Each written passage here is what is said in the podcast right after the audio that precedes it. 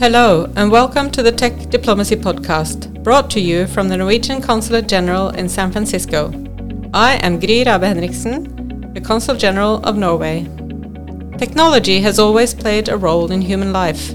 Yet, over the past decade, we have seen this role explode to a degree we can barely comprehend.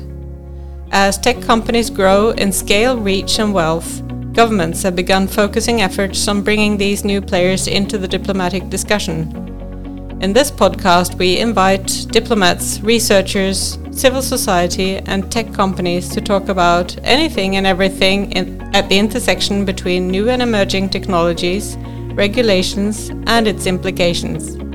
Join us as we explore tech diplomacy. Hi, everyone. Welcome to this episode of the Tech Diplomacy Podcast. I'm Cecilie Hørslet, and I'm the advisor at the Norwegian Consulate in San Francisco. I'm your host today, together with the Norwegian Consul General Gry Rabe Henriksen. Our guest today is Amy Larsen, Director of Strategy of the Microsoft Democracy Forward team. Welcome, Amy. Thank you so much for joining us today. Thank you so much. It's great to be with you. So happy to have you as our podcast podcast guest today, Amy. You have an impressive background uh, laying out a journey that has taken you from Yale to New York University to Harvard, and including the US mission to the EU, Congress, and the White House, as well as law, uh, law practice, and now Microsoft. What motivated you to choose the path of tech and democracy? Thank you. That's a great question. And uh, first, thank you so much for having me. It's a real pleasure to be with you and um, to get to visit your beautiful office in San Francisco. Um, it's been a really wonderful and exciting journey. I think there are a lot of really difficult challenges that I've seen and that I'm really excited to continue to try to um, play a positive role in combating. Um, and I think I was really trying to figure out where a good um, position to work on various issues impacting democracy and human rights and security would be. So um, I didn't have anyone in my family actually working in um, in government or in politics or in um, in business or technology, so or law. Um, so a bit of the time it was an exploration to find um, what felt like a really good place. Um, I really wanted to understand different perspectives from the public sector to the tools available within the practice of law and public policy. And I think those exposed me to a range of different issues and ways of combating um, the most pressing problems that we have today. Um, and finally, arriving at Microsoft, um, where I am director of strategy of the Democracy Forward team, um, has really enabled me to combine a lot of the different perspectives and um, skills that I've gained over the course of this journey so far to apply to some of the most pressing issues at the intersection of technology and democracy. That's very impressive to hear. And uh, it seems like Microsoft has sort of acknowledged that the technologies also have some downsides, which is important to protect the people and the society from. And you are in the middle of this. It's fantastic. So let's start with the ongoing war in Europe. The first attack in the war in Ukraine was not physical, it was digital. You mobilized resources to help the country and its people. Please share more about this.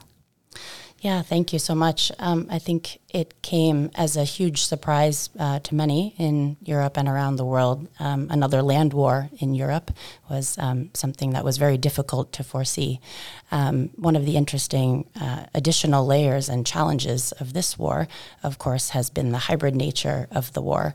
Not only is there a kinetic attack, um, but also the disinformation and cyber uh, hybrid attacks mounted by Russia against Ukraine. And so the first shots fired in the Ukraine war were actually on February 23rd, and they were cyber shots, uh, cyber attacks uh, that we saw from Redmond, Washington, and our Microsoft headquarters the day before the tanks rolled across uh, Ukraine's border.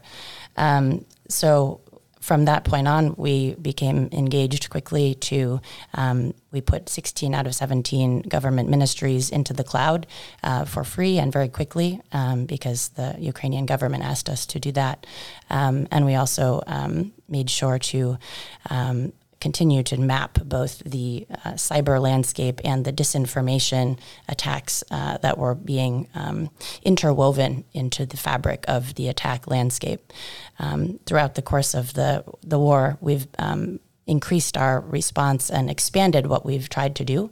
Um, so we've made sure that we're using our artificial intelligence to map the destruction of historical sites um, and schools and hospitals, and sharing that data with the International Criminal Court and Amal Clooney and the United Nations uh, to make sure that we're able to hold uh, Russia accountable for what it's doing in Ukraine.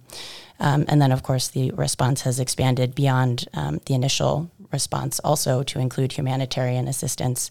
Um, refugee resist- assistance through um, LinkedIn retraining grants and uh, Skype minutes. We provided 43 million Skype min- minutes to make sure that people could call into Ukraine and connect with their family and friends, um, and even making Xbox available to uh, the Ukrainian army in Ukrainian. Um, so it's been a robust response that has really continued and, and morphed over time um, and underpinned by, you know, this um, understanding that digital transformation is impacting every sector, um, from education to medicine to to war, um, and so we really wanted to be uh, a key part of how to respond in kind and protect Ukraine. This is fascinating to hear. Tell us more about your company-wide integrity principles. Yeah, I think that really came about. Uh, our information integrity principles uh, came about in response to the war in Ukraine and thinking about how, especially from the perspective of um, the information environment, how we could set principles um, to guide internal product teams and um, and services to ensure that we weren't um, making the situation worse from the information environment perspective. What additional could we do? Um, and so we wanted to um, make sure that we did not. Uh, we made commitments to make sure we didn't profit from disinformation. We wanted to downrate downrank disreputable content, um, uprank authoritative, authoritative content, um, and meanwhile making sure to protect users' freedom of speech uh, and expression with regards to content. So it's a, a, tricky balance to walk, but I think a really important one. Um, talking about war and conflict. Um, over several years now, we have seen examples of how technology can used uh, is used in humanitarian crises in a way that can be life saving. Uh, but on the other hand, technology in war zones can also be risky uh, with potential adverse consequences. Could you please share your perspectives on this?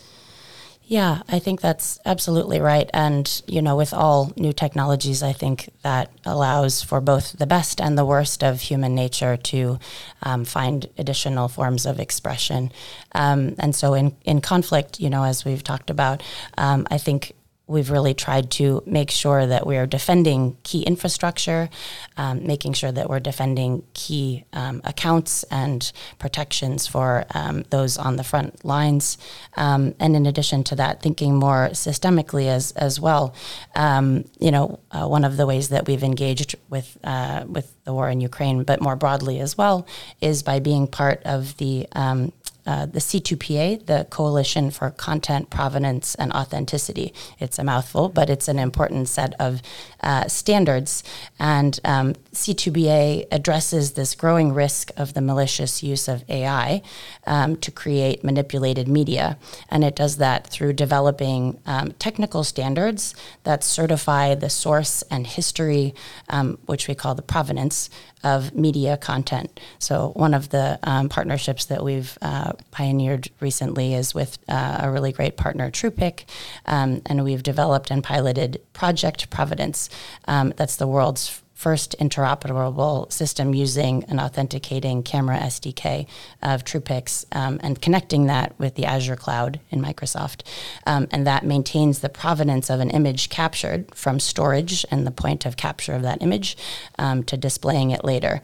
And what that does is um, in this case, we've applied it to um, map the destruction of uh, cultural heritage sites in Ukraine, and it keeps them safe and secure. And, and so this technology actually allows you to know for sure that an image is true and unaltered, which in the era of, um, you know, whether it's war or just your regular um, sort of searching for information and images and wondering, you know, what can I trust? Um, this is a way to increase trust among people.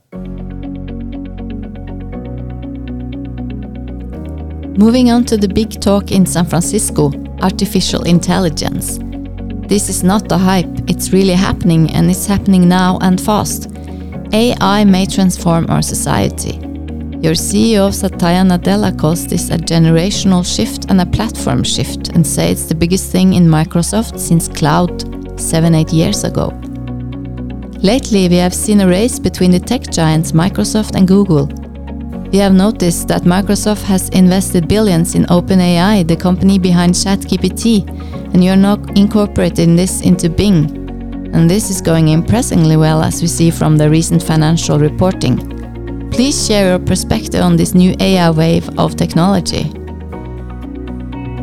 Yeah, absolutely. Well, um, you know, I think that um, ethical considerations have always been a part of the way we've thought about AI and the development of this set of technologies. So um, within Microsoft, we've been uh, we've had teams working on the development of responsible artificial intelligence principles for over seven years, um, and it's gone through many iterations and really uh, cut across the company in terms of application to uh, engineering teams and product teams and policy teams as well to make sure we've thought very deeply and broadly about building ethical responsibility into AI. Um, and so we have a, a set of principles um, that we really believe are essential to the continuation of building our AI technology, which are um, that AI is built and used responsibly and ethically, um, that it advances international competitiveness and national security, and that it really serves broadly rather than narrowly. So, you know, as as we've talked about, um, the new technologies hold the promise and the peril depending on their users and the uses to which they're put.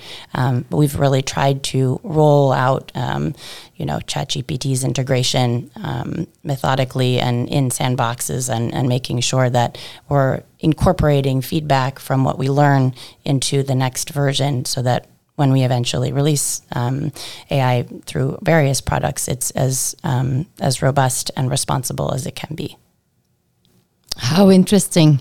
So we see that the development of AI is fast tracking.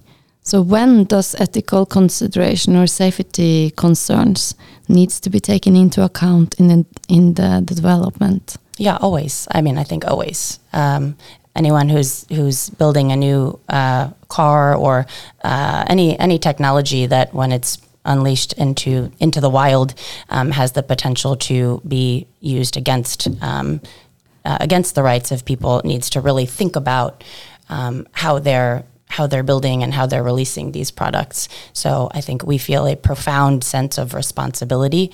Um, it doesn't mean we're going to get it right at every stage, and we haven't, but um, we've been really trying to incorporate um, learnings from when we roll things out and some things don't go so well and then we feed that in and try to fix it um, as, as quickly as we can which so far i think we have so we'll continue on that journey mm. Uh, Norway uh, actually launched its AI strategy uh, back in January 2020. But since then, the development of AI has been mind blowing. Um, with such a rapidly moving target, it's crucial that we keep up with these developments also from the, the government side um, to make sure that we meet these developments with the right policies. So, any advice uh, from your side on how governments should keep the pace with tech development, such as what we're seeing now in AI? I think keeping the conversation going um, with companies is a really uh, useful step, and um, you know, also making sure that we are all um, much like cybersecurity and the disinformation um, landscape. Uh, I think the promises and perils of AI require uh, a multi-stakeholder approach to um, protecting and informing citizens, and everyone has a distinct role to play, but they're all important. Um, so, you know, I think at Microsoft we think about how we can create the best. uh, demand side infrastructure to um, help uh, educate citizens and, and consumers who are using our tools and products. We have a lot of digital literacy and uh, media literacy tools like Spot the Deepfake and uh, that we've developed with the University of Washington and a variety of other trainings and, and tools to assist people as they get up to speed with this new information environment. So I think um, in addition to to to that um, conversation on being ongoing, I think continuing to empower you know citizens of our countries um, to really understand that they have a crucial role in helping to provide those tools. Maybe it's helping to um, support education efforts for for kids and but older people as well are at risk of being manipulated. So um, I think really uh, providing resources and um, information to people about the best um, ways to get up to speed, ways to benefit from these technologies, and ways to protect themselves. Yeah, just as a follow up to that, can I ask you um, how do you find that governments are doing in this dialogue with with uh, big tech companies? Are we um, sort of do we understand each other? Do you find it interesting to talk to governments and sort of um, how can we do better?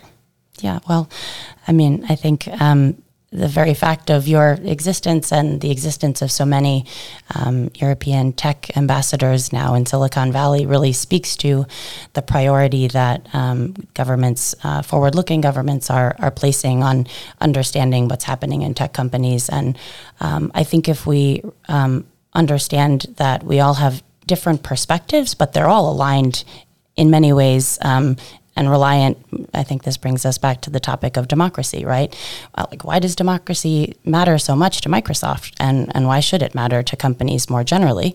Um, it's you know it's both from a positive altruistic perspective, but also, of course, there's a, a bottom line. Um, fortunately, the incentives are aligned because um, businesses thrive in democracies. You know, Microsoft um, gets about 97% of its revenue from business it does in democracies. So democracy is really good for business. It provides the stable economic and legal infrastructure, um, and and so we want to also be good for democracy too.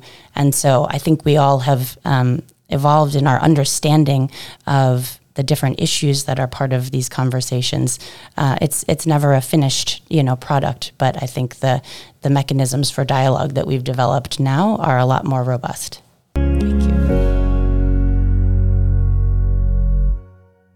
It seems to me that the cooperation between the private sector and the governments is a win win. It's my impression that private companies more and more realize that global governance is needed in this area and other areas. So, I want to touch upon the digital inclusion and the need for capacity building in countries as they get access to technology. We now see that more people have telephones than water, and to get equal access to technology is crucial for the development of a country. However, to learn how to use the technology and building the right infrastructure to maintain digital safety is also important. In your view, what is the private sector's role in this? Yeah, that's a wonderful and really important question. And uh, there are still 2.9 billion people who do not yet have access to the internet. So that's an important framing piece as well. Um, so one of our teams, uh, a sister team uh, next to Democracy Forward, works on increasing the connectivity of underconnected um, communities around the world. So uh, that's our airband team, and um, so there's an ongoing effort to really um, bolster the connectivity of those populations. But in addition to, to, to that, those communities that are already protected, I think this is where you know some of our um, our work on the cybersecurity front really comes into play. Um, we have a program called AccountGuard. That's a threat detection and notification service, and we provide that at no additional cost to institutions that underpin democracy um, and individuals as well, such as political parties and campaigns, journalists and nonprofits. Um, we make that available in 33 countries, and that protects over five million inboxes. Um, we also think it's our responsibility to help provide um, trainings and digital safety tools. So, uh, Yubico, we have a partnership with them that has um, donated tens of thousands of security keys globally, especially to journalists and organizations that are supporting those people at risk. Um, and we also think about the, um, especially in relation to journalism, that's uh, one of the core pillars of the Democracy Forward team, um, because we believe that that um, institution and industry is crucial to a healthy information ecosystem. So we have a lot of um, legal and physical and digital threat uh, services and products that we offer to that community.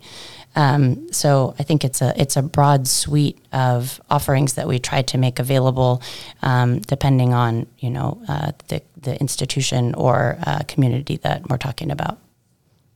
This is really fascinating. And this leads me nicely to the next question. Uh, I understand you participated at the annual RSA conference in San Francisco on cybersecurity recently. How are you working on cybersecurity in Microsoft?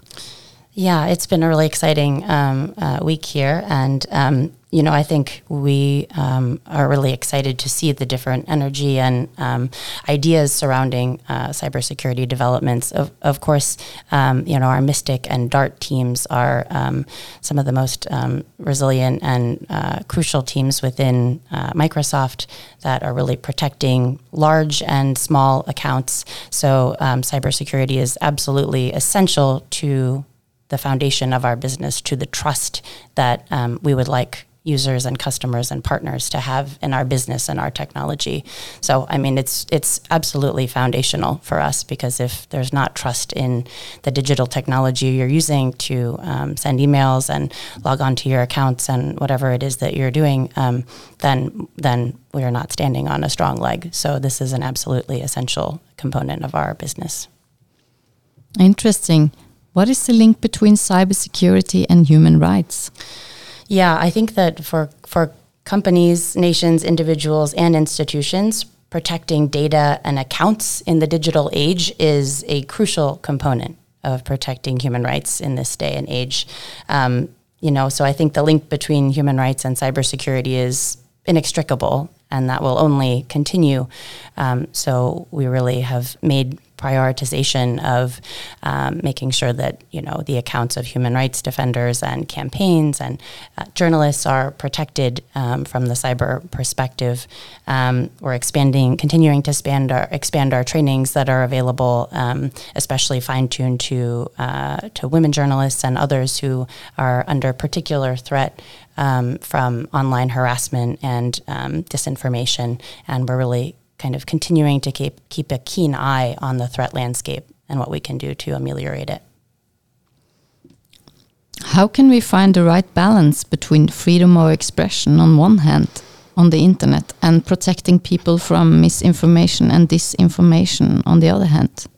Yeah, I think this is another example of how uh, these issues are really a team sport.